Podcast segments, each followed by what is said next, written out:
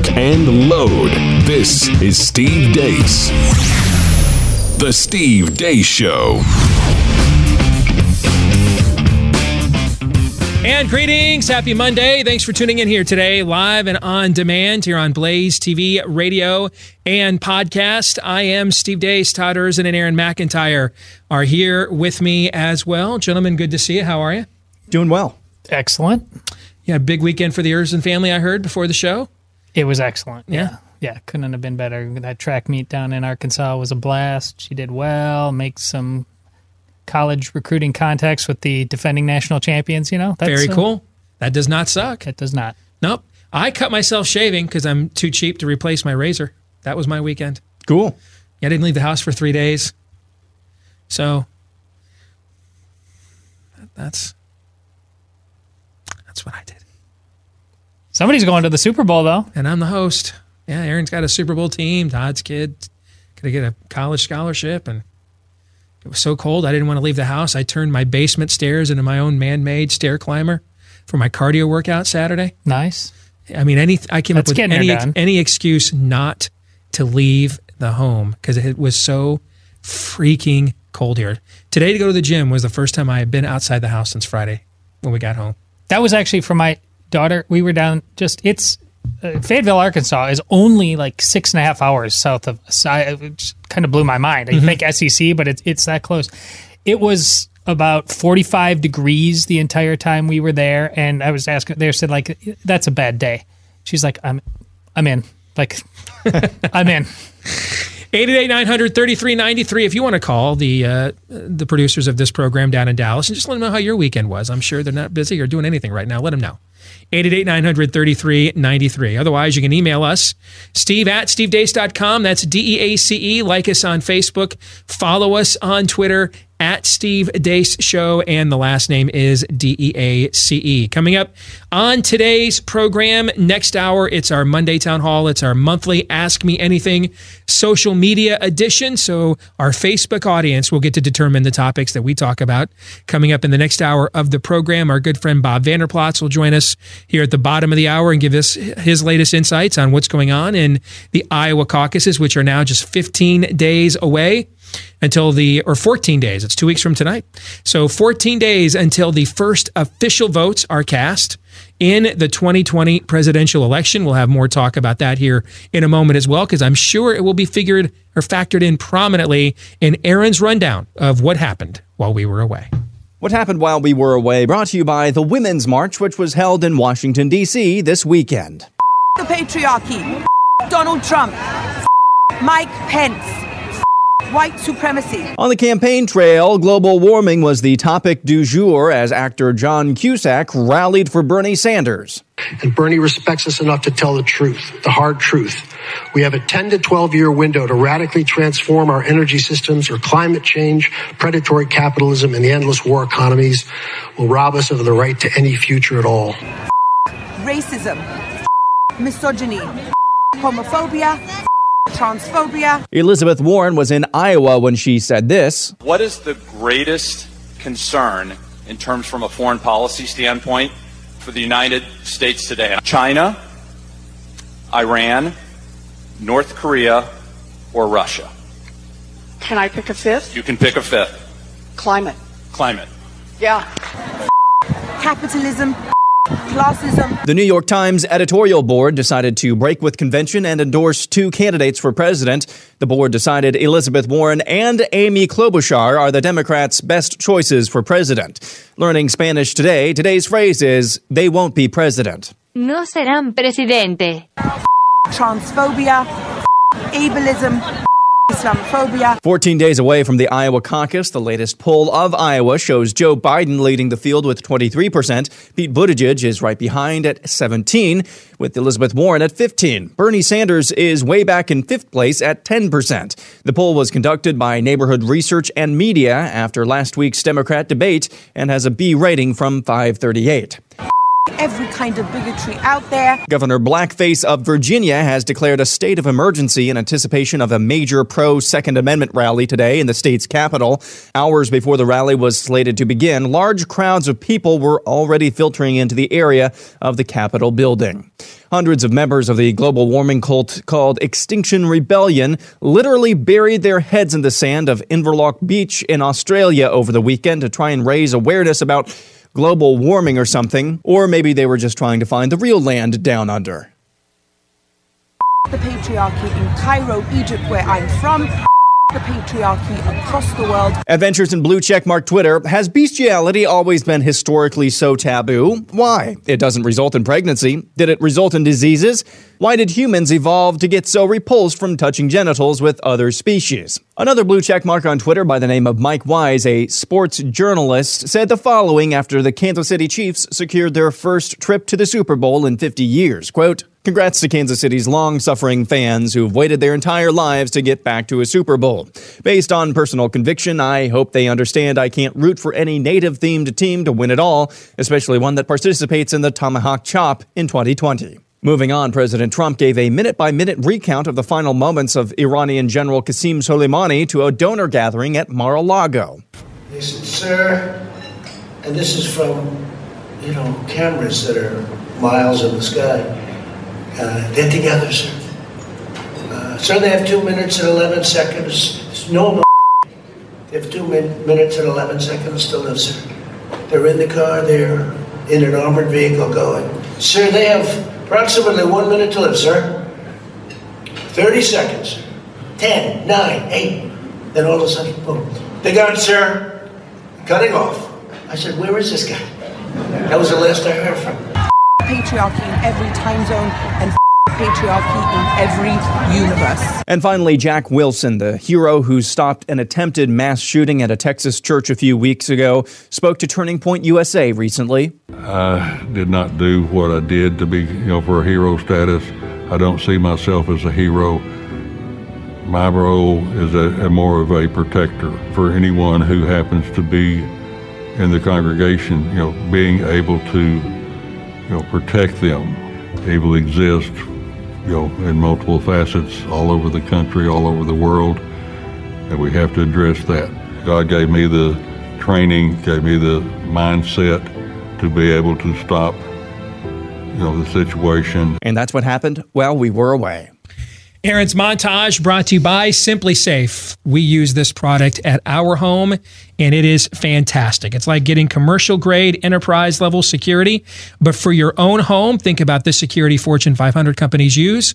They need to know police are going to be on the scene immediately, and this is the exact kind of security that you're going to get from SimpliSafe. If there's a break in, SimpliSafe uses real video evidence to give police an eyewitness account of the crime. That means police dispatch up to, that gives them 350% faster time period from the eight and a half minutes it normally takes for them to arrive when you call 911. With SimpliSafe, you'll get comprehensive protection for your home. Outdoor cameras and doorbells alert you to anyone approaching. Plus, SimpliSafe protects your home from fires, water damage, even carbon monoxide poisoning, and it's all monitored 24 7 by live security professionals. It's so easy to set up. I was able to do it with minimal help from the wife because she does most of the setup in the home. I do the providing, she does the setup. All right. Even I was able to do this, and it only cost 50 cents a day with no contracts.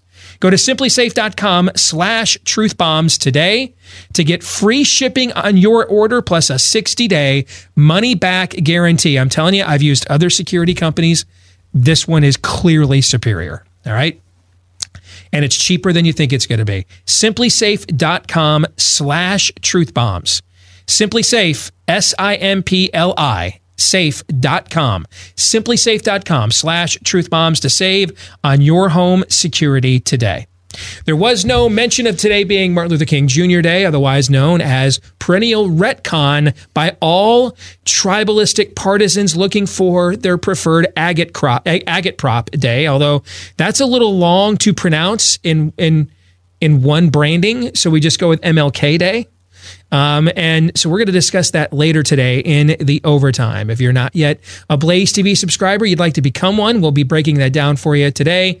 Why probably all kinds of people that right now are claiming on the right and left that Martin Luther King Jr. is their spirit animal would likely, if you look at what he's actually written, find something they'd be very, very disappointed by. And I'm not even going to get into FBI wiretaps, allegedly. All right. So we're going to talk about that coming up in the overtime today. If you're not yet a Blaze TV subscriber and you'd like to become one, blazetv.com slash deace is how you can get a reduced discounted subscription to my show and every show here at Blaze TV, blazetv.com slash deace. If you're already a subscriber, cool. Thank you. Now just sit tight. That'll be posted for you later this afternoon. All right, gentlemen, let's get to a couple of the things in the montage. Um, the the Iowa poll that Aaron cited, I personally know and know well who's responsible for that poll. And you have to when I think a lot of people we've done this education before, and we'll probably have to do it a few more times since it is an election year this time around too. A lot of people think when they read a poll, it's it's literally just they call this many people and this many people said blank and this many people said blank and those are the percentages, right? That's what Yes. most people think a poll is. It's not. That's what the raw, what's called the raw data in a poll is. But the reason pollsters make money is because anybody, if given the right voter file that has, you know, high primate level motor functioning skills, could do that. Just call people and this is the voter file who's most likely to. Sh- no, no, that's not what a pollster does to make their money. What, what they have to do is then weight that data. They have to weight it. And and knowing this particular polling firm, and I've I've actually worked with them in campaigns in the past. I am shocked that they weighted their data and came back with Bernie Sanders only getting 10% in Iowa. No way that happens. No way. I'm just going to tell you right now there is no way. No way. Bernie Sanders could have another heart attack, but this time it, it takes his life. Okay?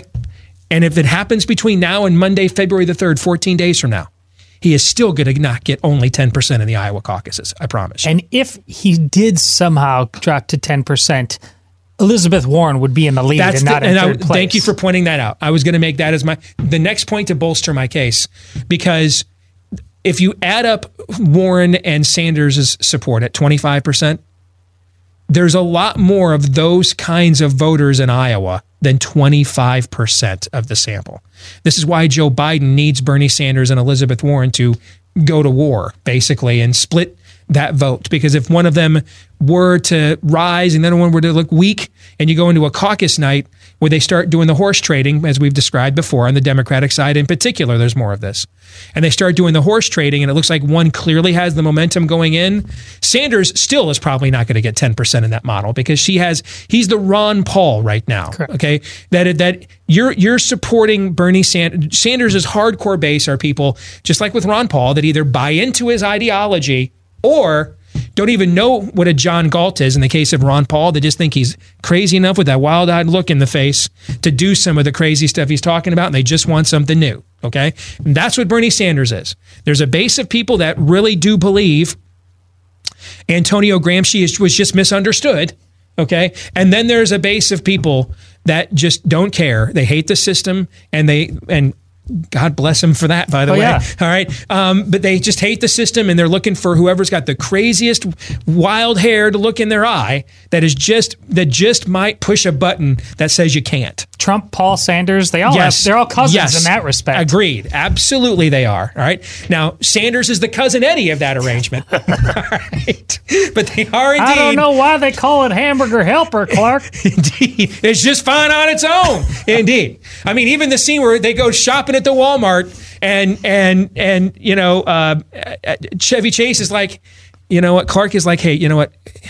Wife and I got together. We're to buy the Christmas gifts and do this out of charity. And Eddie pulls out a list of gifts for everybody, like a true socialist right there. And why don't you buy something real nice for yourself, Clark? Yes, indeed. Okay. So, all right. He's the cousin Eddie of the arrangement, but yes, they they do have a a, a similar family tree uh, where that's concerned. Agreed.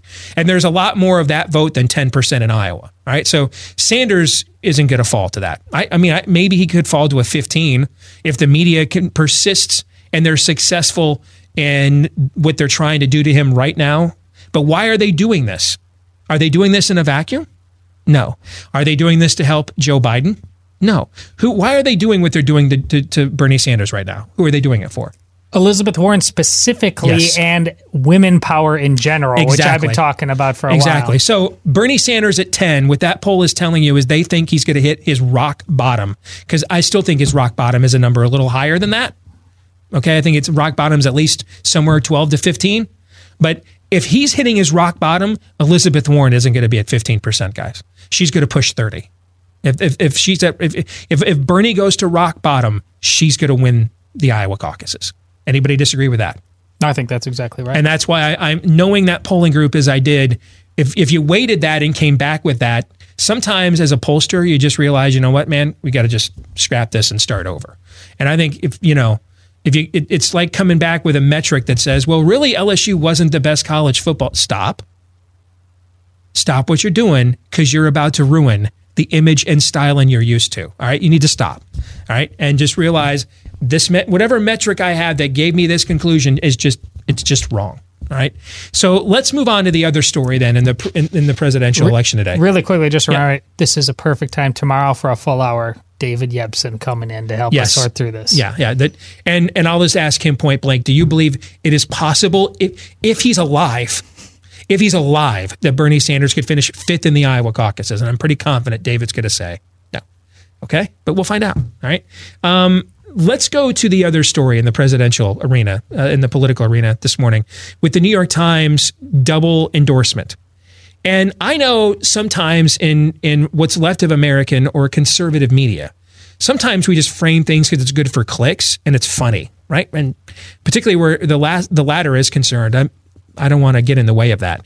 But I also I sometimes I can't tell, like you, you in the audience sometimes can't tell when I'm being sarcastic or not, right?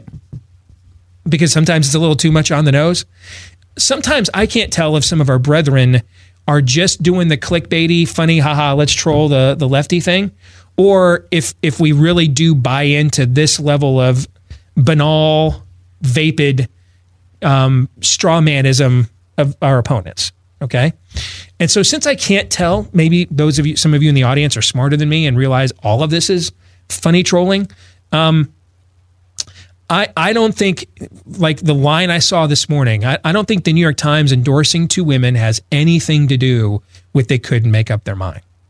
In fact, I think the exact opposite is true. I think their minds have been made up for quite a while. And that's why they endorsed two women. All right. Because what I've been trying to tell you for the last couple of months is other than the plumbing, there's and the party affiliation, when you look at the kinds of candidacies they're running right now, Amy Klobuchar and Elizabeth Warren have very little in common. If you look at Amy Klobuchar's ads right now in Iowa, they're cheery, they're Minnesota nice, Iowa nice. One of the taglines in the ads is, um, "I I get she gets more legislation passed than any other member of Congress." Okay, in other words, I can work with both sides. At some point, we have to be an adult.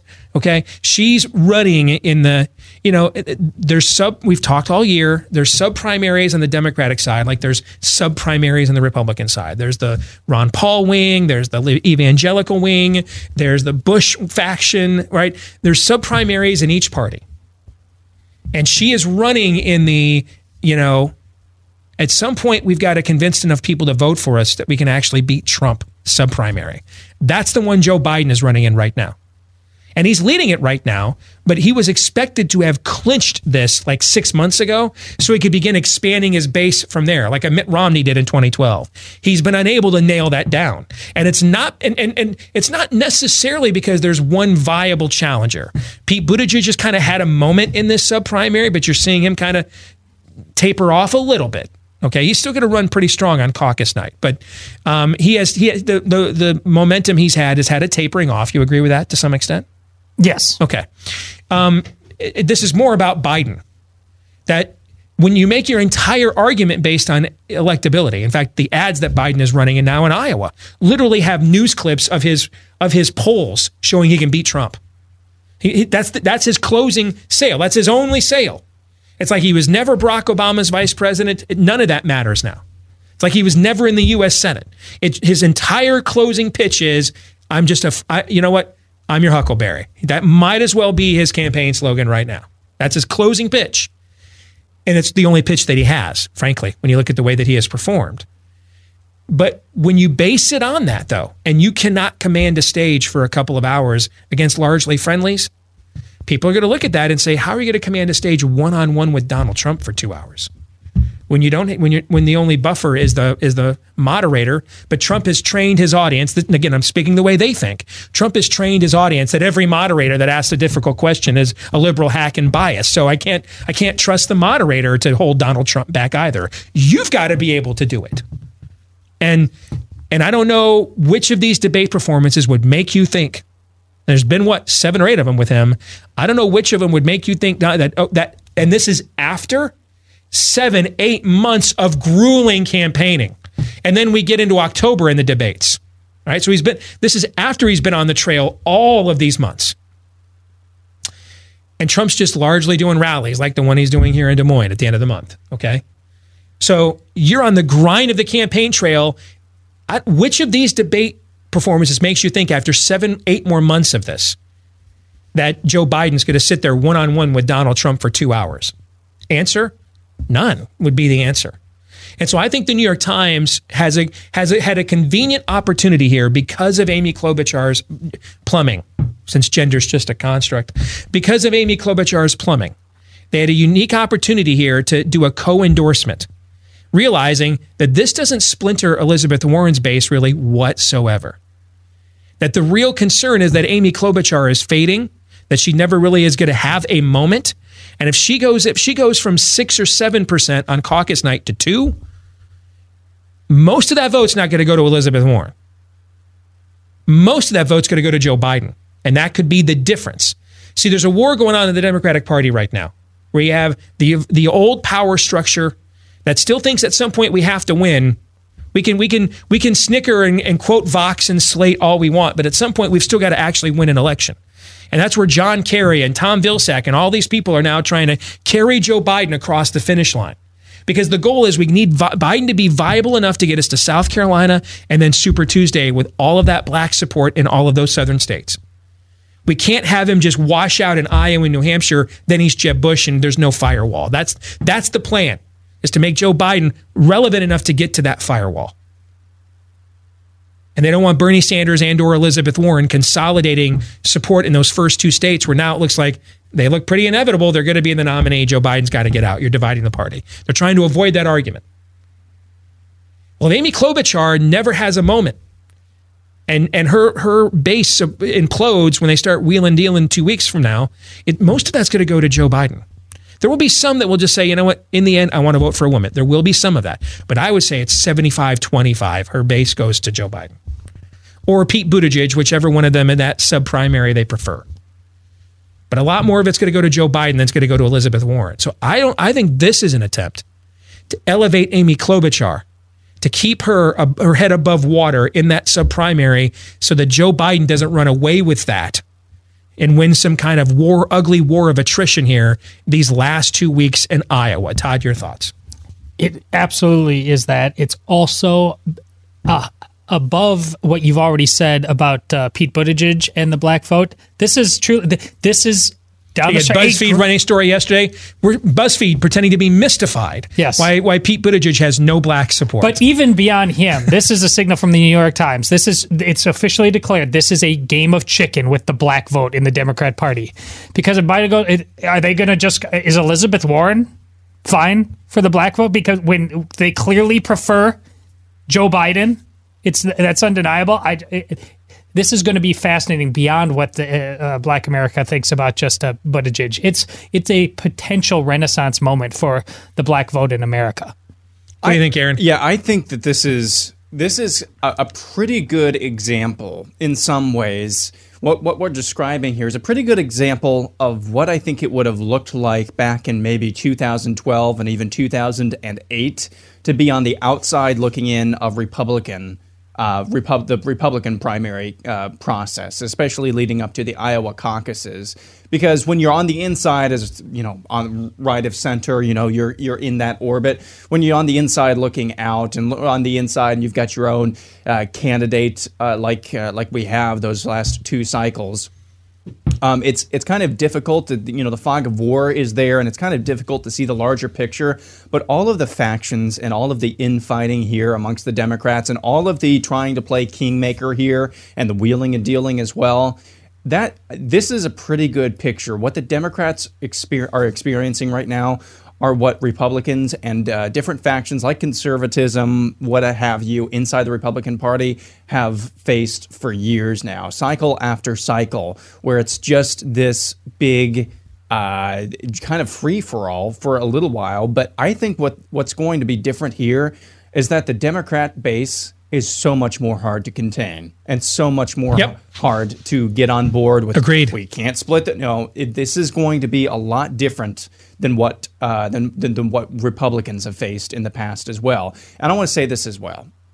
I think maybe there's a learning op because of that. There's a learning opportunity for conservatives who are told cycle after cycle, well, we got to get behind the we got to get behind the nominee. We don't want to split the but the Democrats. I think we're going to see right now what what happens one way or the other. You know, the the sky doesn't fall.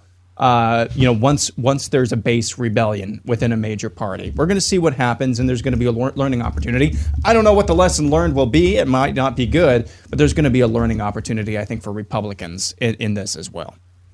wholeheartedly agree with everything you just said there. And there's been there's been two sub sub primaries that have been won. Bernie Sanders has his own insurgent base, and if if if you're a leftist woman and you and you think it's ti just time for someone with your body parts to be president, Elizabeth Warren has won that. And then I would say there's a third. If you are a a white guilt ridden suburban exurbanite in Iowa, anxious to show that you are ashamed of, of your whiteness, um, Pete Buttigieg has won that group. Okay. So all three of those people are going to finish in double figures on caucus night. And then it just is a matter of which one of the three can build a winning coalition. So, any thoughts on that? I need to process. But uh, tomorrow's discussion is going to be fascinating. I, I don't disagree with any of your top three. I just I I think it, it, it's so convoluted in the middle that I I think Biden can both be fifth place at this point, and despite everything I've said at him, he could eke out this weird, Agreed. very narrow That- number one as well. That verifies that I don't believe he's won any kind of sub sub primary yet. I think he, that that because I totally agree with that. I think I think I think see I think Joe Biden could finish with ten percent or twenty three or twenty four percent. I think either one of those is possible. I think yes. it's uh, right now. I think it's more likely it's it's ten. I, I think there's Iowa goes in there. They're like we're not we're not going to be so boring and just validate this vague vanilla Biden twenty three percent and not not push this discussion forward. I think Iowans are going to kneecap them, but I'm I can't say that with absolute certainty. I'm I'm really surprised how much conservative media there was at, in December that Elizabeth Warren's candidacy was over. She she raised 21 million in the in the in the in the fourth quarter. That's behind only Biden and Bernie. I didn't think it was and- over, but I thought it was in worse shape a week ago than it clearly is. I well, I agree with that too. But I mean, I mean, people were writing her obituary, and I'm like, she still has a pretty built-in, substantial organization in Iowa. Now, it might finish third, but the idea that her candidacy was just dead, that she was Kamala Harris, I, I think that was, which kind of surprises me too, that there was so much of that in conservative media, because she's the kind of Democratic candidate of anything if you you're doing want. that you'd want. If you're doing partisan writing, you'd be more inclined to elevate. Hey, I think she could be the nominee. Because I said from the very beginning, if I'm Donald Trump, if I could run against any one of these candidates that's running, it would be her. That could be the nominee. Mm-hmm. Now I'm not so sure it's not Biden. Because ultimately, in the end, the number one threshold every candidate has to pass is can I see you being the president of the United States? And and I don't know that if on a one-on-one basis he passes that threshold. I don't think that he does for a lot of people. I don't. I think he just gets the I hate Donald Trump vote if he's the nominee. I don't think he's got the upward mobility as a candidate that they thought he had when he got in this race about a year ago. We'll come back talk more about this with our buddy Bob Vander Plaats in a moment.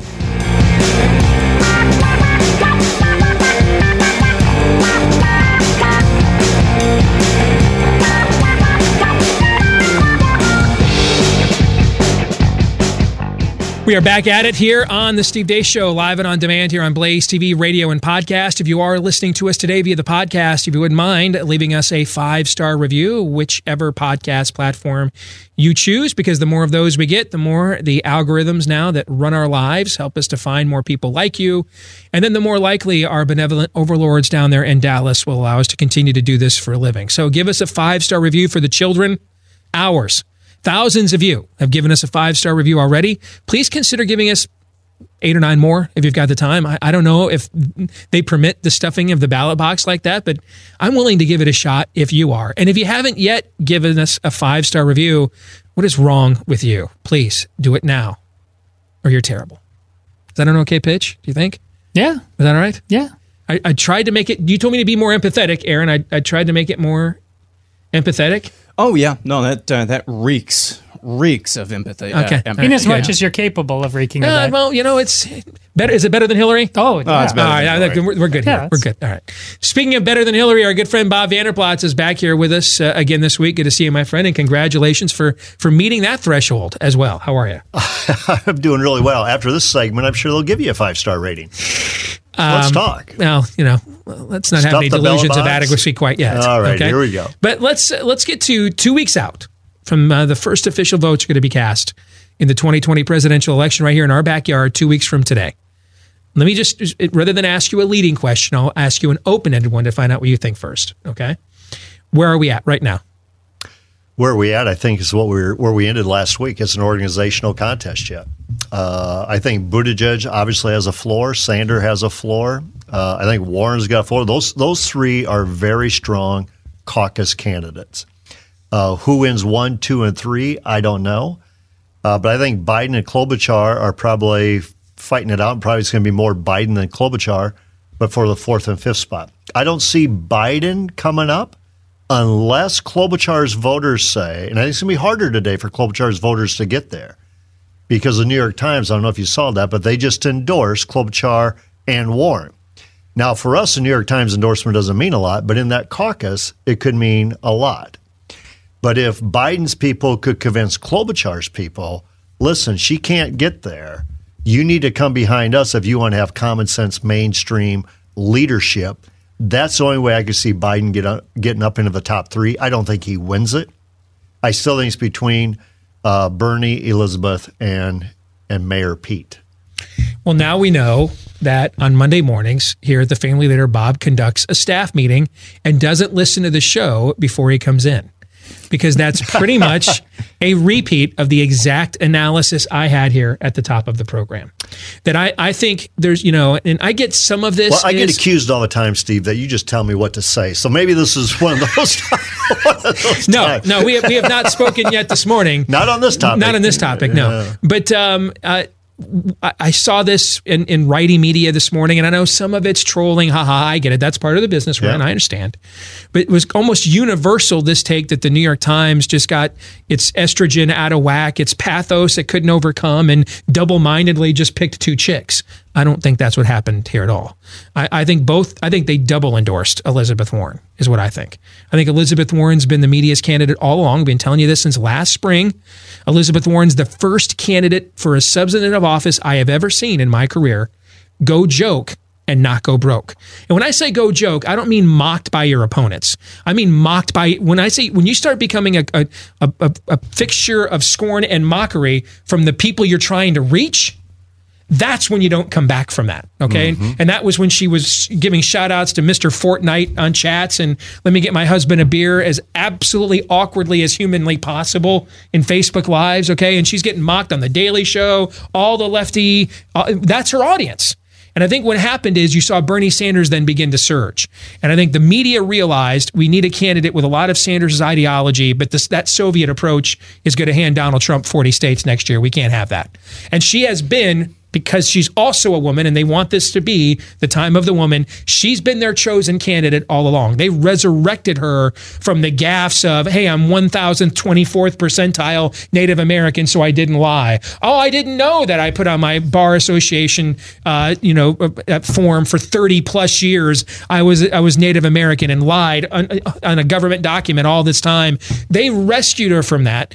They they they set her up in, in all these debates. She soared to the front, and then she decided she was going to be honest about Medicare for all and show her math. And everybody realized that dog's not going to hunt. And right when she started to slide, they've resurrected her again. You can see it after the way they're going after Bernie Sanders, where they got body language experts now. Was he lying or not? The way that that question was framed at the last debate in the most friendly Warren way possible. They've got their thumb on the scale. The endorsement of Amy Klobuchar is, is, is also an endorsement of Elizabeth Warren. It is out of fear that she's not going to have a moment. And when they get into that caucus room two, two weeks from now, her five and six percent becomes nothing. And most of it goes to Joe Biden. And he, cause, cause here's, here's the big picture view I have, Bob, and you tell me if you agree or disagree. What's happening right now is the media is attempting to have Elizabeth Warren knock out Bernie Sanders in that grassroots primary and just have Bernie Sanders beat his own in his own Ron Paul world 10 to 15 percent but but doesn't build a coalition beyond that that can win. And that she swoops in and she grabs that grassroots support. And the establishment in the Democratic Party, or at least what's left of it, because I think the leftists are becoming the establishment. But the old guard, we still have to win. And we've talked about Vilsack and Kerry and all these people coming into Iowa. They're trying to carry him across the finish line. And the goal is that he doesn't wash out in these first two states so that he can get to South Carolina and win there with some black support. And then all those southern states on Super Tuesday with black voters helping Joe Biden. They've got to keep him viable, though, until they can get to that point. If he washes out in Iowa and New Hampshire back to back, he's done. And so I think they're trying to res- they're trying to carry him. It takes a village to survive. They're trying to carry him across the finish line, and the media is trying to have is trying to elevate Elizabeth Warren one final time to win that sub primary over Bernie Sanders. And that's also why Amy Klobuchar was endorsed, hoping that she can stay viable, get in somewhere around 10%, so her voters don't desert her and go to Joe Biden, which makes it harder for Elizabeth Warren on caucus night. Your thoughts? Well, first of all, I think you you have you know very savvy insight to this thing. When I when I read the New York Times uh, endorsement of these two, Bernie Sanders and Joe Biden took the same hit from the New York Times. These guys are about dead. I mean, basically, they Mm-hmm. said, "Hey, uh, Sanders has been a pioneer with all these ideas. You know, the uh, Had a heart health attack care for all, all that. Yeah. But he's he'll be 79 years old when he's sworn into office. He just had a heart attack. His health isn't good. There's no way you can tie your wagon to him. And so that elevates Elizabeth Warren. They said the same thing about Joe Biden, basically, that he doesn't look good as far as closing the sale. And by the way, it's time to put the torch to the new generation. And so what they did is that they propped up Amy Klobuchar. I think you're exactly right, Steve, so that if she doesn't have any hope, they can go. Now, the New York Times endorsed Elizabeth and Klobuchar. So if she can't get there, come behind Elizabeth. It was interesting with Mayor Pete, what they said about Mayor Pete. Oh boy, you know, the first authentic gay dude run, running for president, so to speak. Uh, but his time just isn't yet. Basically, what they're saying is that America isn't ready for a gay dude married to a gay dude to be president of the United States. So we're glad you played, but uh, come back later, so to speak. So the first two guys And come back when you're not a mayor of a podunk town. Right. The first two guys are done. The other one, they're kind of like, uh, you got a bright future, but go away. Mhm. But here's our two women. And we think, I think you're exactly right. And the whole deal with Warren, I got a lot of comments about the hot mic moment. Did you lie to me in front of a national audience? She knew that mic was live. She wanted that mic to be live. I almost, I'm positive. I wouldn't be shocked if that was the end of the coordinated with her in the media to do that, to get that moment out there. Why? Because that's the first time you could see the way she walks right over there and steps to him. Again, who can beat Donald Trump? So the so way she's going to take on Sanders. Yes, yes. Look what I did to him. I went right over to him, and, and I'm friends with him. Right, we're hugging each other after these previous debates, and the way I went right over to him and went right in his face and made him turn tail and run. If I'm doing that to the guy I agree with, what do you think I'm going to do to the person that I don't? I think that entire. I, I think almost all of this is a media coordination. Is, is and I, you can't on one hand, and if you think that's nuts, is it really that big of a? Is it really that big of a leap? That that the same network that phrased that back and forth about what Bernie said or alleged to have, have said about can a woman win, framed it in, in the most pro Warren way possible. Took another step in making sure they left the mic hot. You go over there and f- confront him, and we'll make sure this. Get, of course, I don't think it's And that much of a, of a leap who- at all. Remember who hosted the debate? It was CNN. Right. Who are contributors to CNN? New York Times all the time. And so, therefore, this could have been so coordinated and to show Bernie off of his game completely. I think the other way they've double endorsed Warren is that this is a this is a tacit pitch for a for a ticket for an all female ticket. And if you look at what Amy Klobuchar, the ad she's running in Iowa right now, I get stuff done. I'm, I'm Minnesota nice. I people on the other side of the aisle work with me. Okay, I beat Trump in red districts. Yep. All right. And and Elizabeth Warren is running as the Wellesley College Dean of uh, Women's Studies. Okay. So these are the two f- main factions of the Democratic Party. You put them together in a unity ticket, and they're both women, and that's the weakest constituency group Trump has. I think I think all of this is not. They just went in their random They they all were uh, they all cycled. All the women in the newsroom cycled at the same time, and all that estrogen got in the room. I know that works for clicks and conservative media, but you'll never beat your opponents if you treat them as infantile as that. If you constantly assume they're straw men, and if you constantly assume they don't know what they're doing, learn. You want to defeat your opponent, respect them. All right. Patton wanted to end Erwin Rommel and end everything that he represented. But to get there, he had to learn to respect him as an adversary. Otherwise, he was going to get ambushed all of the time. I don't believe for a second this was just every every woman in every, in the news and the New York Times op-ed page cycled at the same time and could make their minds and said just pick the two women. Ah. No, I I think it's there's a lot more going on here, and I think we would be wise to recognize that. And the only two in the debate who even somewhat went after each other was Sanders and Warren. And the reason is they know that they're not looking for their, their people aren't going anywhere for the number two vote. They're going to try to get number two votes. The other people, where I said last week here, Klobuchar is going to go after Buttigieg, she didn't at all. And, and I think what it is, everybody's trying to go, is there a way I can position myself to be Iowa nice to get that number two vote to elevate to elevate myself? The question I have for you, Steve, though, is after knowing all of that, so how does this play out? Who's number one? Who's number two? Who's number three? Well, how do you see it? I think this is going to be a big week, and I, I, I think I think what you're going to see this week is the Warren media industrial complex go all out against Bernie Sanders. Okay, and and then if they can't do that, then I think next week you'll see them go back to their original pitch, and here's why: because it's a tricky balance. On one hand, you need him to you need him to decrease so that you can increase. If, if you watch the, you can start this back in January. These were two of the first candidates in. Their trend lines have have have been a mirror universe of one another. When one is up, the other's down. When one is down, the other's up. That's not a coincidence. All right. So um, I- I think this week is the week they try to see if they can mortally wound him from a from a coalition building standpoint. His base is going to show up no matter what. I mean, they, they had you know Never Warren trending on Twitter, number one in the in the in the world uh, over the weekend. That's that Ron Paul level of of, of, of fervor. They're going to show up no matter what. So he's got a very high floor.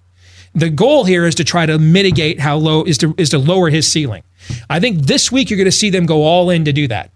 Because here's what you can't have. Eventually, if it goes too long, it becomes mutually assured destruction. And they both walk out of there with 14, 15%, cancel each other out. And Buttigieg is number one. And Buttigieg or Biden find some way to squeak out 21, 22%, or, or even finish the second.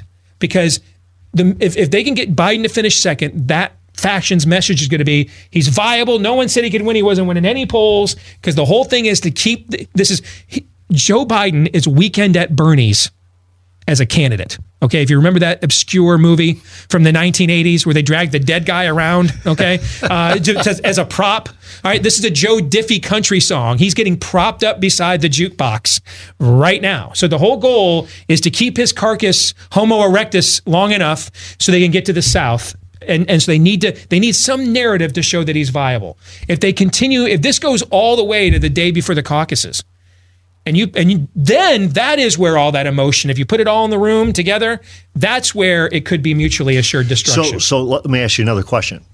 Since their number one issue is who can beat Trump, Okay, so I think the question, if we think like think like them for a second, who's the the best person positioned to beat Trump? And let me ask you this with a little bit different insight. I was just in Dallas for three days. You know who's on TV all the time in Dallas, Texas? All the time. Mayor Bloomberg.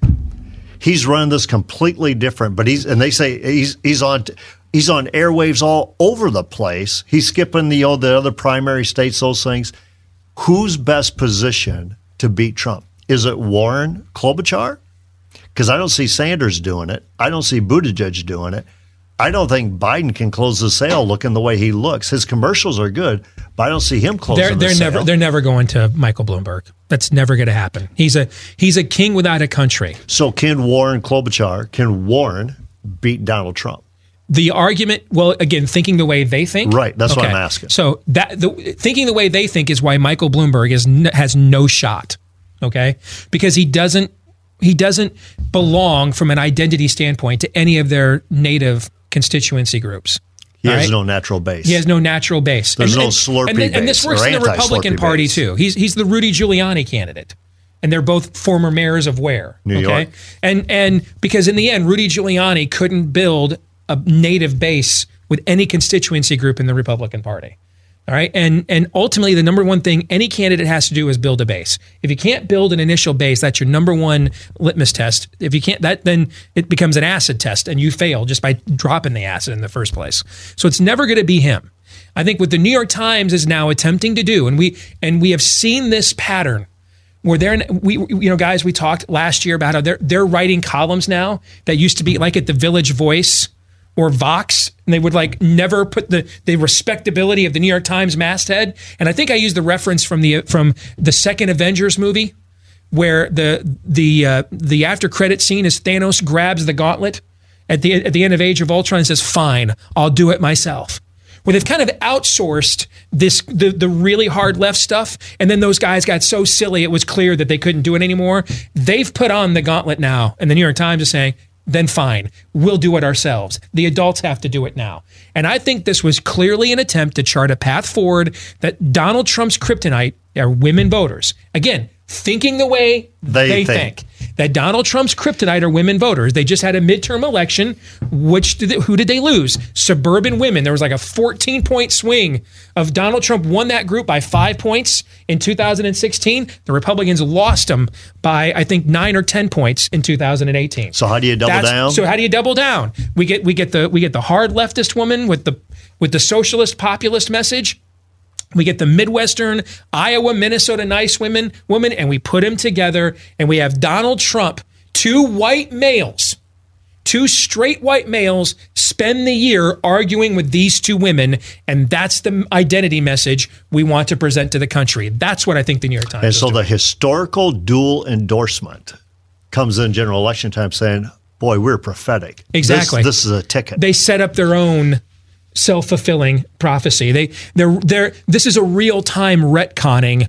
Um, this is Biff has the almanac out the almanac in Back to the Future too, and he's betting games where he already knows the outcome. Okay, that's what I think. They think this is thumb on the scale. They they're they're creating both the front and back end outcome here. Todd, your thoughts? Well, we haven't mentioned the name, but listen, they they they believe that Hillary won last year. They don't. They believe in the popular vote. They would get rid of the electoral college, and uh, they in their head the way they think is important in in their head. Donald Trump must be hated more now than even then because look at him. It's obvious when it the rest of us it isn't. So yeah, they just and so now we have not one woman but two women, and none of them are named Hillary. And we're gonna just if this is to some degree a resetting almanac wise like you're talking about in their mind it makes total sense what they're and again i know i've said this for months i i it's not just everybody cycling at the same time but i know the women who are of this age in these newsrooms they see themselves in her we've been waiting we're tired of waiting we're not going to give it to the 12 year old gay guy from south bend it's our time Yes, you have 20 seconds. Go. Well, I, I I think you're you're, exa- you're exactly right. Uh, but I think they're also looking at can we can we double down the suburban woman to beat Trump in the end. Okay, good to see you, man. Nice. Like that jacket, by the way. That's nice. Thanks. I will come back. Your turn to ask me anything next. Stay tuned.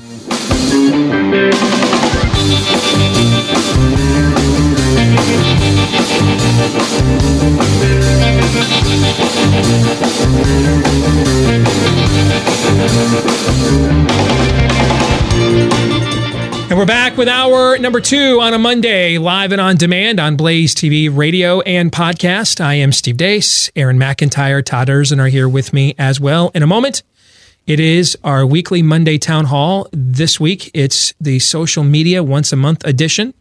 We're on our Facebook page. We have, or at least Todd and Aaron have, selected based on the questions you've posed there, an opportunity to ask me anything. So that's coming up here in a matter of mere moments. But first, I want to let you know that it's sponsored by our good friends over at Riduzone who want to give you a bit of a reality check. How many of you made a New Year's resolution to change your diet, lose weight? How's that going so far, though? Chances are you're having a lot of trouble fighting the cravings, but there is a solution. It's called Riduzone, developed by doctors, backed by two U.S. patents. Riduzone is the only FDA accepted product that includes OEA, the naturally occurring molecule that helps you feel full faster and burns stored fat while reducing your calorie intake. Riduzone makes it easy to resist the cravings that can ruin your resolution. Face it, Dieting alone is just too hard. The easy way to keep your resolution and get your weight under control is Riduzone, which is exclusively available at riduzone.com. Use promo code Steve at riduzone.com, R I D U Z O N E.com to save up to 65% off your order. That is massive. 65% off when you use promo code Steve my name at riduzone.com, R I D U Z O N E, riduzone.com, promo code Steve. Get a huge discount, 65% off your order. And with that, it is time for the Monday Town Hall. We do this each Monday on the show, and then once a month on a Monday, we let the social media audience take over. Todd, you have perused the various questions posed to our Facebook page. Have. You have passed them on to Aaron. Aaron, you're going to ask them of me one by one. Indeed. You ready to get going? I'm ready. All right. The first one from Constantinos Roditis, and I'm going to tell you uh, the first two questions today have to do with revival or bust. He says, with your theme of revival or bust, revival will only come through the church preaching the gospel and not politicians or policy. Therefore, how much emphasis should believers involved in politics focus on so-called social issues or limited, uh, over limited government policies that espouse our worldview to a larger and unbelieving society? I've always struggled with how much emphasis we should have over one or the other, or just espouse both as much as possible, which sometimes I feel might be counterproductive. I think that's an excellent question. I think it's too late to ask it. And and here's why. I I I I think now we're in an era where we have an openly avowed socialist running for president. Soviet style socialist. I mean, we've been, if you're on the right, you've been going up against socialists for longer than Bernie Sanders' presidential candidacies. Okay. But an, an avowed open Soviet style socialist. You have, we've witnessed Joe Biden come in here last spring with a dynamite message and a, and a dynamite packaging to that message, the way that it was handled and delivered. And then we've seen him be deconstructed, not just by his age and incompetency, but even before this became a reoccurring thing. Because you have to understand, Joe Biden came in here as, as kind of defined by his gaffes in his, throughout his political career anyway. These are not your average run of the mill. Oh, stand for Paul. Oh, never mind. He can't stand. He's in a wheelchair. Joe Biden gaffe. I mean, this this is a guy who can't keep his own record name location straight because he's 80 and this is grueling and he's too old. Um the painful kind of gaffes, like the ones you don't want to mock. The ones that you look at and you're like, I would be really scared if this guy were in the White House kind of gaffes. Those kinds. Yet before those became the, the, the narrative with him, we saw him in these first couple of debates early last year abandon the really the entirety of the for lack of a better comparison morning in america messaging that he launched his candidacy with. And we were talking about hey we don't put a lot of stock in these national polls but he's also polling numbers we've never seen in these kinds of polls before. A little bit like in sports if you're beating up on a bunch of scrubs all the time we wouldn't put by and large a lot of stock in that. But if you're doing it by historic levels that even great teams and they played scrubs like this couldn't beat them this bad, then we kind of think, well, maybe there's more going on here than just the caliber of the competition. Is that fair? And and we saw we've seen him abandon all of that. He's he's offered no normalcy on any level whatsoever. And I think that's evidence we're beyond this consultant driven debate that's dominated the Republican Party and conservative media from really since um, really since most of my career, but especially since the Iraq War's unpopularity began to surge. And it's this idea that we can find these people who believe in some form of limited government versus um, don't care about abortion and gay marriage. But that those are euphemisms for social issues. What we've actually learned looking at the numbers is there's far more people that care about our moral messaging than limited government. Number one. But then number two, all these bases are shrinking. So I, I I think you're asking the right question, Konstantinos, but I think you need to ask a you need to apply it more broadly. I don't I don't think that it's the the the ratio of emphasis between limited government and moral issues. Because immoral people don't want limited government. And and the more immorality we have in the culture, the less of an argument there's going to be for not just passing on my mistakes to you to pay or legislate my covetousness for me because I'm I'm angry that I don't have as much as you and I deserve it. I think the broader question, and when when your question began, this is where I thought you were going to go. The broader question is, I think, those of us who understand the broader themes at stake here, that that do have a theistic viewpoint, that have eyes to see and ears ears to, ears to hear, and understand that you can't ask a godless people to be godly, and that there's a there's a there's some beginning steps here before we get to the end game of political activism. The the real debate is what's the ratio of political activism we do compared to spiritual witnessing. And whatever we thought it was a few years ago is is is wrong. And we've tried to we've tried to emulate that in how we've done our own show. Now this year, you know, is an election year and there's a there's an earthly practicality to my job. So I don't work explicitly for a ministry. I am not a minister. I don't have an explicit calling vocationally, I should say, um, to advance and preach and teach the gospel. I have a personal one as a believer as you know the, the whole priesthood of every believer thing okay? All three of us agree with that okay? But but vocationally that's not the the that's not what the blaze does. This isn't david jeremiah or ewtn okay that that's not what we do here. So this year we will have a, a larger emphasis than we have last than we did the last couple of years on politics because this is the super bowl of, of our vocation. It's it's a presidential election year. You know, it, it, it, would be if I if I worked in if this was primarily a college football show, and there are probably some of you that are thinking, snort. Um, but if this were primarily a college football show, I would still be as a believer looking for opportunities to to witness there without it trampling under uh, underfoot what the vocational duty I have is. But if we were if this was Super Bowl week or Final Four week or National Championship week, this would be very overwhelmingly about uh, analyzing those situations because they're vocationally the culmination of why we're here. So this year, we're going to probably be more out of whack in putting more of an emphasis on how much we talk politics than we have the last couple of years, where we've done much more theology and worldview compared to politics.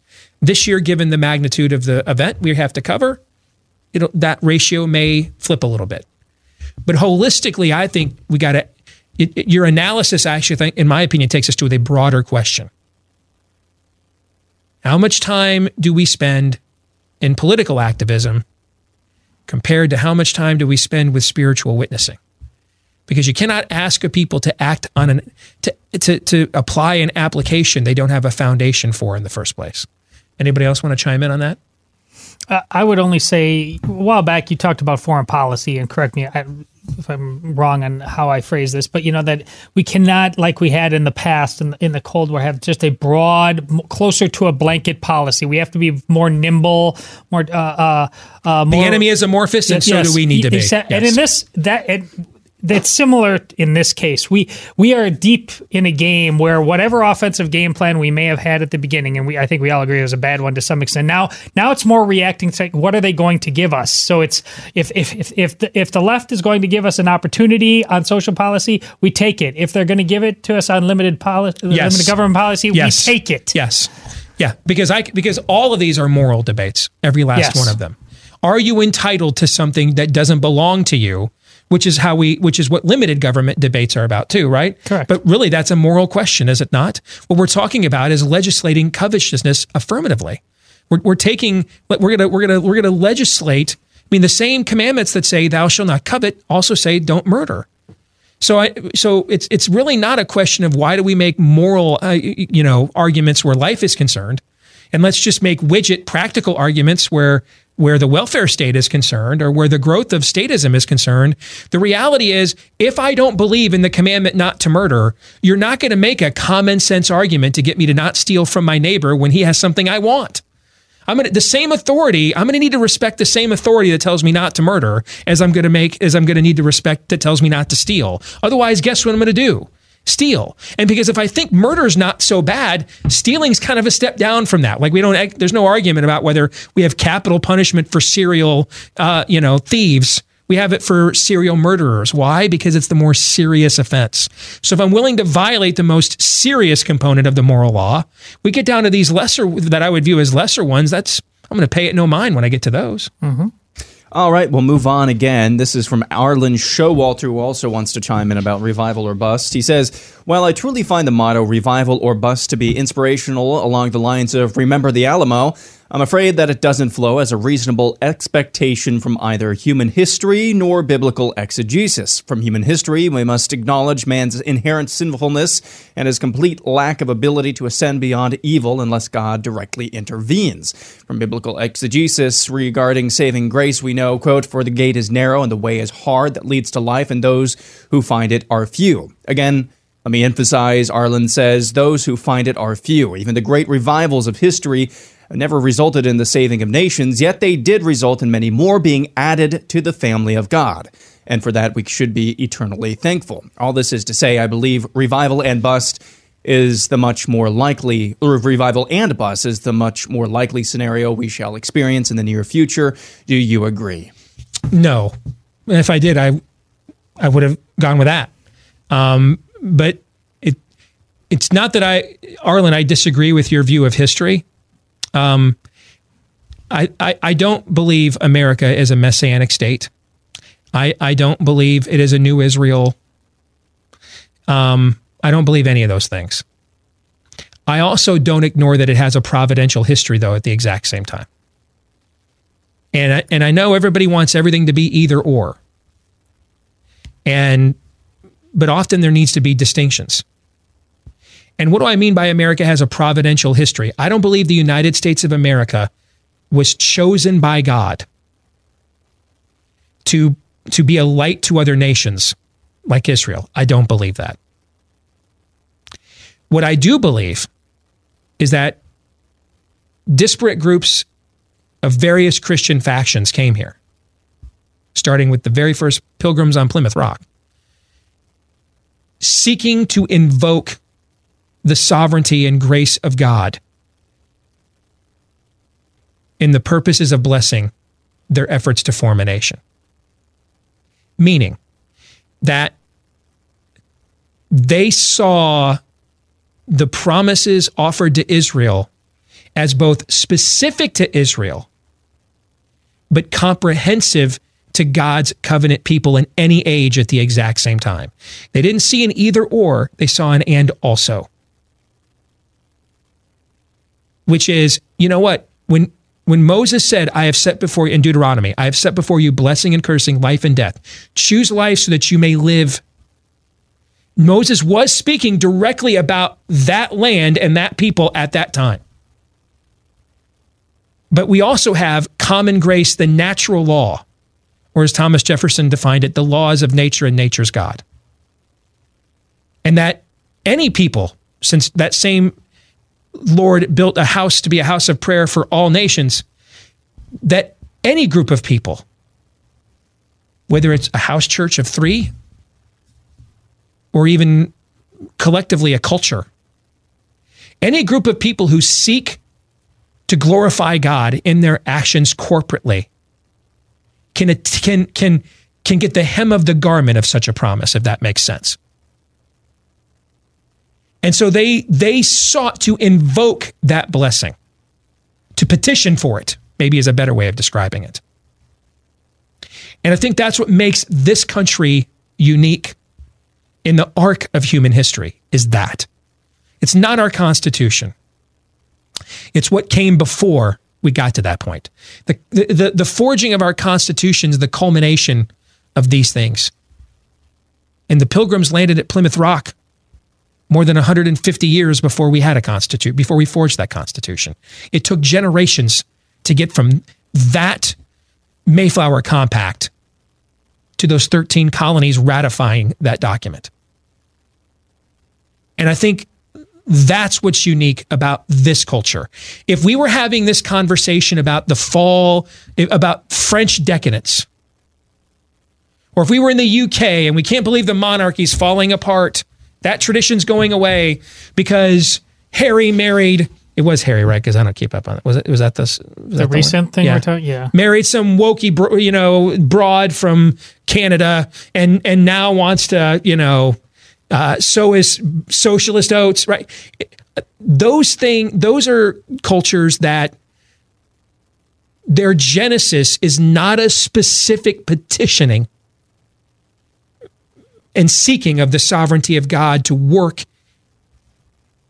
specifically in, in, in this people's and in this nation's fate. Even the Declaration of Independence ends with an appeal to the supreme judge of the universe. Judge us if what we're, what we're if, if this declaration goes against your law. Judge us. If it if it lines up with your law, judge us. We invite your judgment. We in, we we provoke it. We want it. We seek it. Because the only way that we have any chance up against the most powerful human force on earth, the British Armada, is providence. They sought it out actively. And I think that's what makes this nation unique. So I don't believe it's messianic. I don't believe it's Israel. I think there's only one Israel. And I think there's only one God's covenant people. But I do believe it's unique. And so I, I, I don't know that I would compare, it's a direct parallel, the arc of history of our people to, to every other nation state that's come before us. This is the longest, when we say things like this is the longest standing experiment in self government and human freedom in all of human history. And it's, it's, you know, barely 240 years old. And That's over the course of at least 6,000 years. When we say things like that, if we mean them, we have to ask why. Did we roll snake eyes? Why? Why? I'm, I think this is why. The uniqueness in how we chartered ourselves as a people. We invoke and provoke at the same time the will and sovereignty and grace of God. God shed his grace on thee. And then the expectation was see where we've lost it in our age, and, and a lot of this is happening on the right, I believe, is, is a lot of what's left of America has become like the people of Jeremiah's time. This is a birthright we're owed. America is exceptional because uh, it's it, America is exceptional because it's America, and it's and, and it's exception and, Amer- and uh, it's exceptional because it's America, and it's America because it's exceptional. It's circular logic. No, no. It's the recognition that there is an ultimate law, the law of nature and nature's God. We seek to hold ourselves accountable to that law. And we believe if we do, you'll bless us by your will, by your natural law, your common grace that makes the rain fall on the just and the unjust. You will bless the effort of a people that seeks after your will, that seeks after you. That's why they gave out Geneva Bibles and Congress. That's why they declared Thanksgiving and days of prayer and fasting. The seeking, the provoking, and invoking of the will of God. You see that in other Western cultures, but it is for the purpose mostly of the monarchy believing that it is essentially a vicar or the or or the the divine ruler specifically appointed to rule over the people. And therefore it is for the blessing of the of the ruling class. In this country, it was about the blessing of we the people. So I think it's more it's it's more of a jigsaw puzzle here. Do you, you, I can sense that you want to chime in on Well, I this. just want great. I put this out. Great question. Great answer. This is why you never need be afraid of iron sharpening iron because uh, honestly, uh, this is less of a th- thing for a Orthodox Catholic to wrestle with. But what you just saw is two Protestants who clearly believe in the power of total depravity having a fascinating discussion on its application. And I think all of us are better for it. Uh, I mean, I, I think he was he pulled no punches. He was honest. It wasn't snarky. He, said, "But I, I beg to differ." And what you saw, Steve, is come, come right back. Um, and no one in this conversation it should be the worst for us. That, that was absolutely fascinating. And let me define the way I would define how I define the, the invoking of total depravity on this show. I don't believe there is anything any of us can do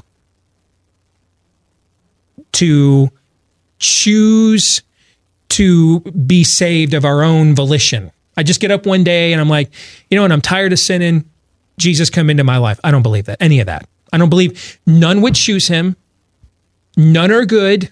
No one is righteous. All right. But it doesn't mean that, I mean, if, if the, the same, the same scriptures that say none would choose him also then say, well, why are you just nice to people that are nice to you? Anybody, even and even pagans would do that. Well, if if we had no ability, we still are the imago Dei. We still carry the spark of our Maker within us, which is why even terrible people can do great acts of charity, and and why also because of total depravity. People that you have that you view as having exemplary character, you get up one morning and check Twitter, and they've really let you down. Okay. Again, I think there's I think we often put and ors where there's an and also and we or either ors where there's an and also and and also is where there's either ors okay? I don't believe without the specific inclination and movement of god in my life i could become a christian. I don't believe that. I don't. And my own testimony witnesses to the firmness of my theological conviction here because i probably i probably asked jesus to come into my life 75 times before one day on September 18th, 2003, I actually did and began to change what I see and what I think. Okay. But that didn't mean there was nothing good about me. I still didn't have some propensity to love and care and be merciful to others. So, again, this is the tension of Christianity. That Jesus is reigning right now, but his kingdom has yet fully arrived. There's, there's these constant tensions that we're in the world and not of it. These constant tensions we have to wrestle with. And that's all I have to say about that. Very well said. On to um, an issue of equal gravity. Kevin Whitehurst says, with the Chiefs being a one point favorite, should I Perfect go segue. Chiefs I love it. Way to lighten the load. I love it. and the over or Chiefs and the under? Uh, the gut has me leaning towards the over, but that 49ers defense is no joke. I think that um, if if you if if, if I, I like the Chiefs in the game, and I think that's a correlated what they call a correlated parlay. Now I've not seen the total though. Have you seen the total, Aaron? What is it? Uh, it's I think it's up to 53 this morning. Okay. Let me see here. Yeah, 53 and a half. I would play the I'd play I'd the play the Chiefs in the over. over is what I would do. I think I think the 49ers have a level of physicality at the line of scrimmage that the Chiefs are not frankly prepared um, to take advantage to, to stand up to.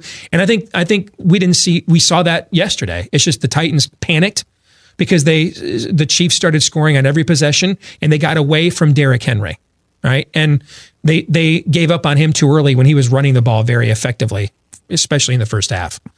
That's the 49ers DNA. It's what got him here as well.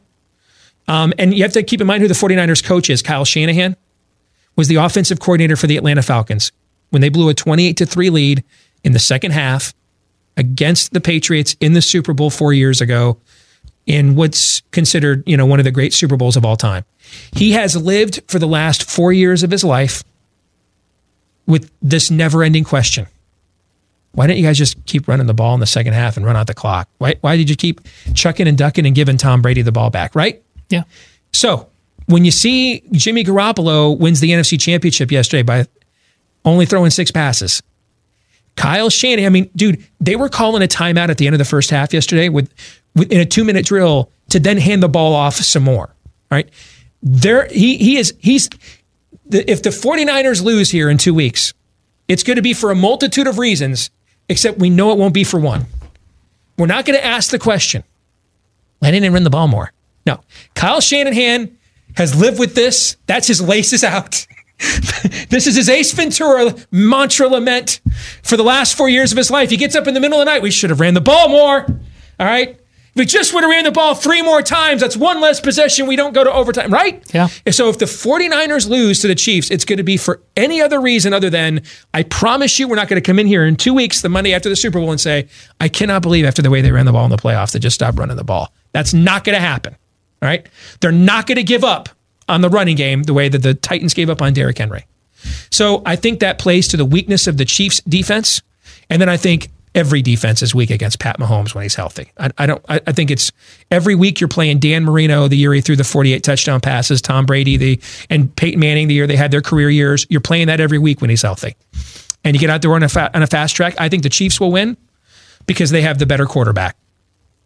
So I would play the over. You guys have any thoughts on that?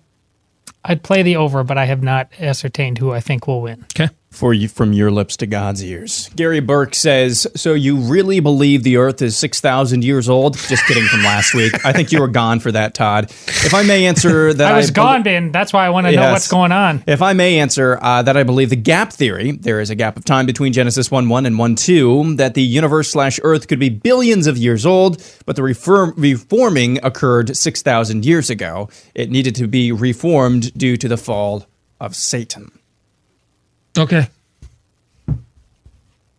That's it. That's what I missed. Yeah, I, I, I have interviewed and read numerous books on this topic and interviewed everybody from Ken Ham to uh, Hugh Ross, who are kind of the lead experts in young Earth and old Earth creationism.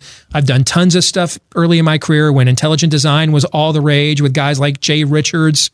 Um, you know, I know Guillermo Gonzalez, the Iowa State professor that co-wrote The Privileged Planet. So I have, I've, I've, I'm f- very well versed on this topic. Very well versed, and and I've entertained and interviewed the three major viewpoints. And because I'm very well versed in this topic, is why my answer to what you just said Eh, okay. is okay. Love it. What was the? Because here's why: it's not that I don't believe it. it it, this it, in my life, if, if I was now, this again goes. If I was vocationally a pastor, I'd spend a lot more time on this because I do think it's. Please don't take this to me. I don't think it's an important issue, but for the cause of the show that we're doing in the format we are, man, this can get into gnat straining and camel swallowing territory in a nanosecond. Put it this way: I'd rather do eschatology. So what was? Give me the elevator speech. What? How did this even come up? It came up because a guy was trying to justify science as his plumb line. I got it. And because he didn't believe the earth was only 6,000 years old. And, and I just turned it around on, on, on his belief in science. Well, here's all the time science contradicted itself. So how can you believe in science? Got it. Does that make sense? Totally. Okay. All right, we'll come back. More of your Ask Me Anything. Sometimes I'll have long answers, sometimes not. Next.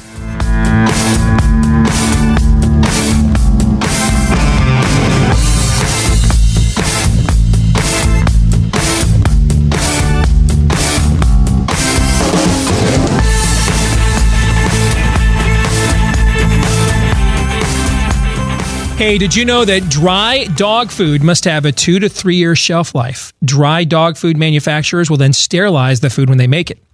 In other words, they have to kill anything that might be alive in your pet's food. And the unfortunate side effects of this in that process is they kill the good stuff while they're at it. In other words, we're processing food for dogs like we process too many foods for human beings nowadays. So the probiotics, the enzymes, vitamins, healthy microbacteria, these are all things that your dog needs but doesn't get from their food because essentially it's dead food. As the parent of a new puppy, I'm so happy I found Ruff Greens VitaSmart. First of all, well, new in that he looks new. Our little Captain America doggy, our little Bichon looks new, but he's been in our home for six years. He just looks the exact same as he did when we brought him home, but cleaner. Uh, first of all, it's not a dog food. It's a healthy supplement that puts you, puts into your dog's food all of the live nutrients necessary for superior dog health. No matter if you feed the most expensive dog food on the market or make your dog's food at home or somewhere in between, Ruff Greens VitaSmart will make your dog's food even better. And if you want to see your dog thrive again, just go to ruffgreens.com. R U F F is how that's spelled. R-U-F-F for ruffgreens.com slash blaze. That's ruffgreens.com slash blaze, or you can call 833 my dog 33. 833 my dog 33. That's 833 693 6433, or just make it as simple as possible. Ruffgreens.com slash blaze. Before we go back to the next, go to our next question, I want to go back to the previous one and just add one addendum. Okay. I, I want to clarify because we ran out of time. When I say that this is a particular debate that doesn't serve the prime directive of this show, but it's an important topic. Okay. This, this is if for me to take and use the show as a platform to take a particularly dogmatic view on this issue gets in the could potentially get in the way of bringing people together that that ultimately would advance the prime directive of our show. That doesn't mean we don't believe in taking positions that may drive wedges. You know, I don't believe there is any path for human beings to ultimately have their sins forgiven other than the cross of Jesus Christ. That conviction and belief, since it's ultimately the prime directive of the show, I have no problem ultimately if we drive people away because of my belief in that. Because my belief in that is the prime directive of the show. Does that make sense? Yes. This debate, while be if, if I didn't think it was important, I wouldn't have in, had done so many interviews and so much research on it and spent you know time looking at the various perspectives on it.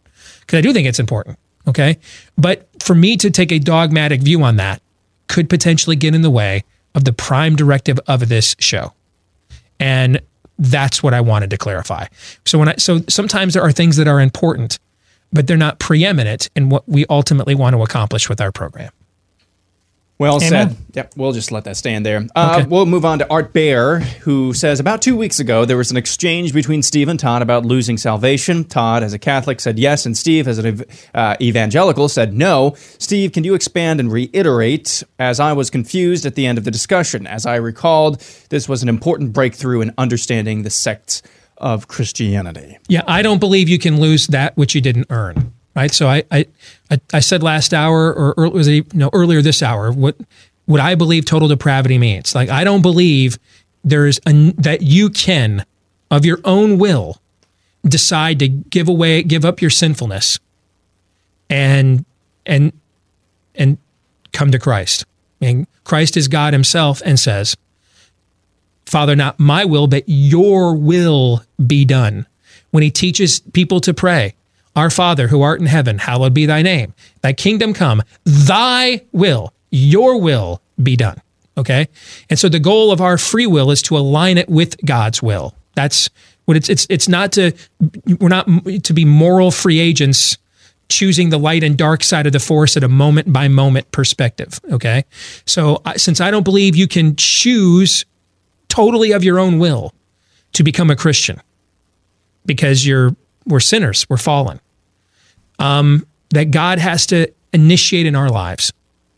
Therefore, if we don't, it's a it's it's a logical argument. Therefore, why why could you lose something that you didn't choose or earn to begin with? It is a free gift is salvation through the free gift of faith, lest any man would boast. So that was the position that I was articulating. Todd, you have a different view. Yes, and it's fascinating in light of the earlier discussion about uh, total depravity and um, or revival or bust. That's simply, and, and, it's fascinating. We go to the same prayer uh, on earth as it is in heaven. Give us this day our daily bread, and forgive us our trespasses, as we forgive those who trespass against us. This is an ongoing. Uh, discussion, and I, uh, people who are saved are in no way. Uh, it is said they no longer sin.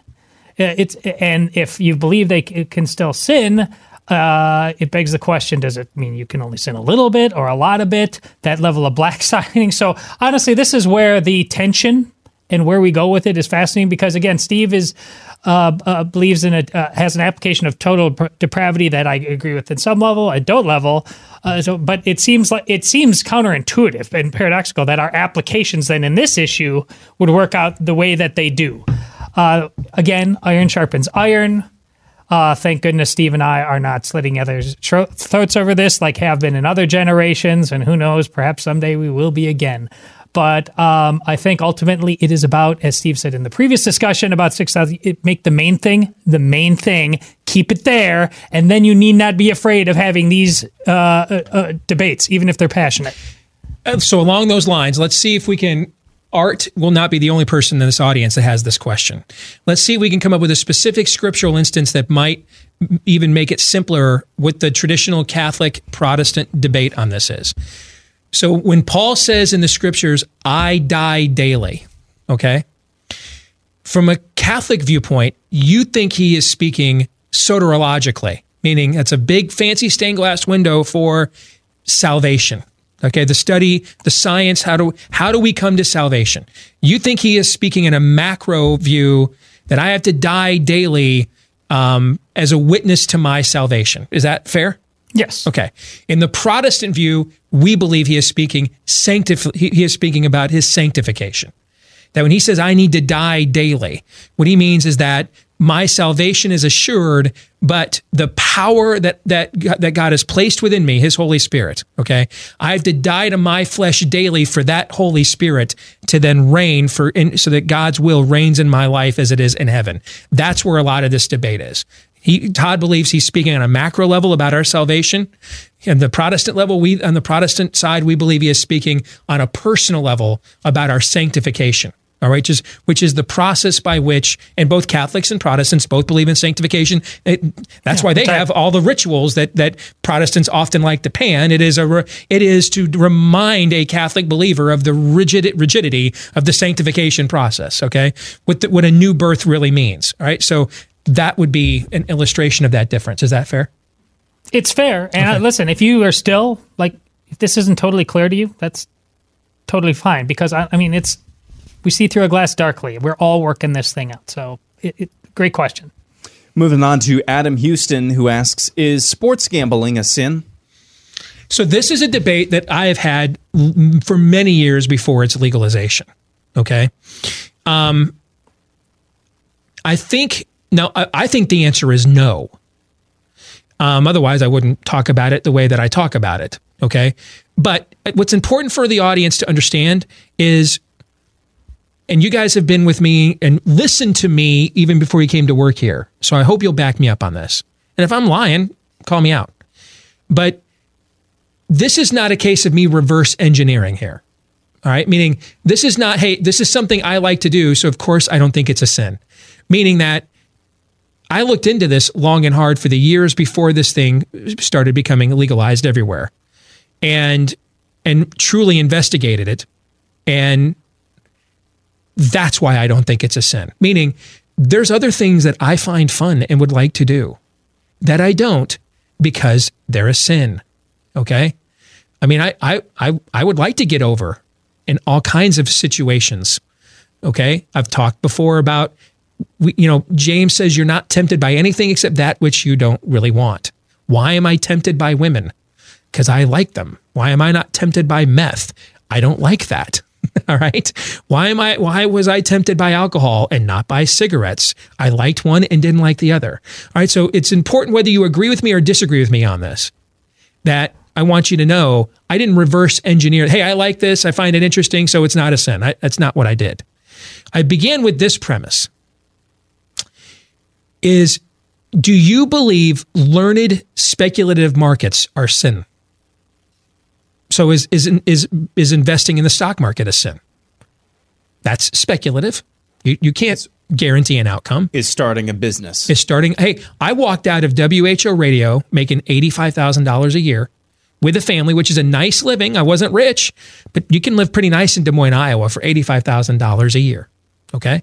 And I walked out of a show with, with that was basically as long as I didn't do anything just really real moral turpitude, I could have that job the rest of my life. I mean, there's people that are working at WHO since I and I left nine years ago now that were there for 30 years before I got there and are still there. If you, it's one of those places where you can have an an assured job in broadcasting, as close as the marketplace in this day and age allows you.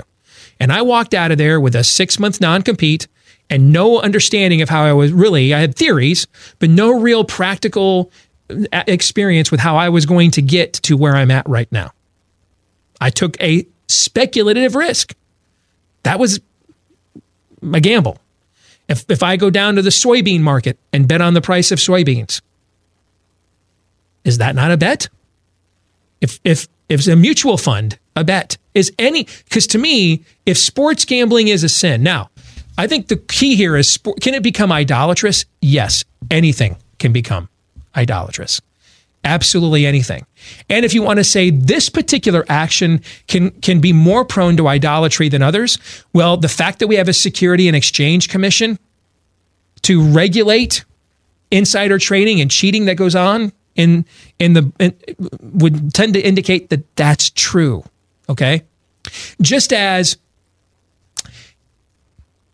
can dancing, particularly of a certain provocative nature, open the door to certain lustful habits more than just walking past somebody on a sidewalk? True. Mm-hmm. Does that though mean dancing is inherently sinful? No. Does it mean that if that it can be abused in a way that can be a gateway to those things? This is the key point. Yes. Yes. Okay. So for sports gambling to be a to me, I don't think it's the same either as I worked for 70 years and I'm taking all of my inheritance or all of my retirement and every day I'm walking into a casino and I'm just mind numbingly put a nickel in here over and over again every day. And that's where I'm wasting my life away. But if if if there is a speculative market for sports gambling to be a sin, then so must every form of speculative market because it's the same. Before legalization, you could have made the argument hey, these are houses of ill repute. You have to do this black market, right? You shouldn't associate with beings and entities like that. Those are absolutely fair, fair arguments, right? Yeah. But but now that we are now now these things have become corporatized, where they're as heavily regulated as anything else. I, I think that for sports gambling, legalize sports wagering to be a sin, then any form of speculative investing has to be a sin. And if you have an alternative view, by golly, email it to me. I will entertain it. We've had I've had these conversations on this show for years before this ever actually got to this point. Th- to me, this is another analogy. Uh, The answer to me is obviously no, and it's along the lines of college right now. Is going to college a sin? Of, of course not. Are you? Do you really need to look at the current upper uh, status of the landscape of college and wonder what you're throwing your kids into? Yes, and you know, I on the show we've had this debate. I think gambling is become sports gambling has become a huge problem, but is it inherently a sin? I'm again, obviously no. All right, moving on to David R., who asks, What is your dream automobile? When I was a teenager, I wanted to have a baby blue colored Jaguar. Baby blue, no way. Yep. Oh, I get. It. Okay, yeah, I, I see what you did there. Okay. Did it have a charger lightning bolt on it? no, no, no. That's good though. I like that. I see what you did there again. So that was it when I was a kid, or when I was a when I was younger. Um, I don't know that I really have one now. You know what? Yeah, I do, but it would be one that I wouldn't drive.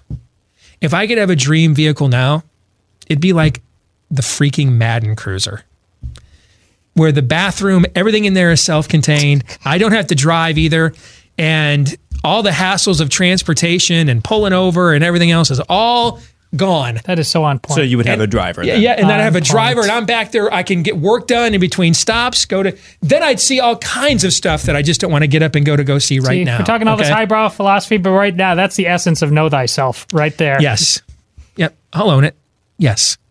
So the Madden Cruiser, that's my dream vehicle. That's my dream car. Very nice. Yeah. Automobile. Michael Hudson asks, How would you advise we pray for President Trump, Senator McConnell, Senator Schumer, Speaker Pelosi, and the rest? What specifically do you think we should pray for them about? now we're getting into stuff that I'm I, I'm I'm just a talk show host with some convictions. Okay, I'm I'm not a uh, ecclesiastical authority. Okay, so from a purely layman's point of view, I would suggest you'd pray for them all the same. That they would seek the will of God in the decisions that they make and the lives that they live, and that God would hold them accountable if they don't and that if they do bad things, there would be consequences, and if there would be good, if they do good things, there would be justice and reward. Well, justice either way, because consequences for bad things is justice too. So if they do good things, there's reward, and if they do bad things, there are consequences, so that they and the people they represent learn this is you know we don't want to have to suffer those consequences again. I would. I, and then, of course, there's an automatic. You know, you want to pray for the personal salvation of every one of those people because you're going to be far, obviously far more inclined to seek out uh, the will of God when you have a relationship with Him uh, than when you don't.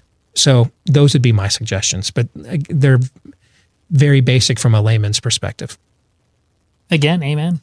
All right, one more quickly. Jim Stalker says Scripture exhorts us as fathers to always be teaching our kids about God and His Word. I've got three kids, though we have Christian books, kids' Bibles, and I talk to them about who Jesus is and what He did for us. I struggle with making it a consistent practice to constantly teach them what they need to know. Do you have any advice about how to do that effectively? How do you discuss and teach your kids about Jesus? So, I, boy, this one, I could do an entire theology Thursday on this. Okay. It, you need to be intentional without being contrived. It, it needs to be consistent without being pestering and annoying.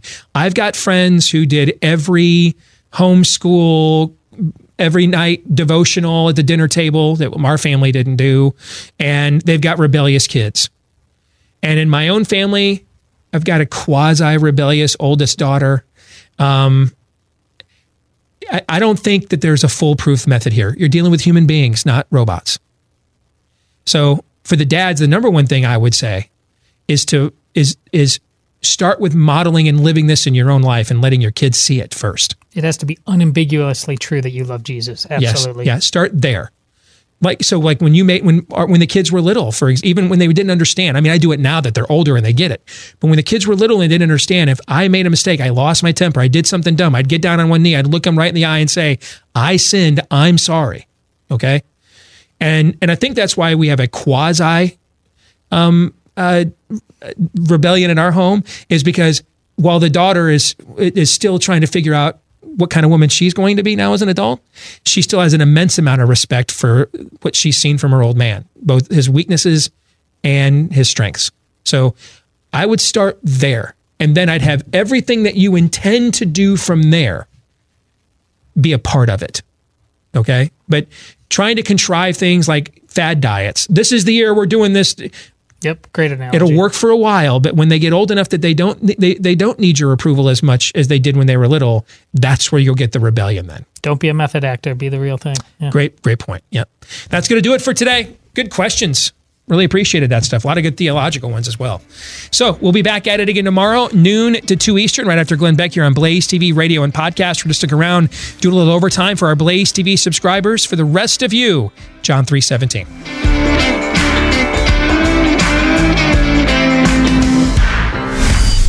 This is Steve Deace on the Blaze Radio Network.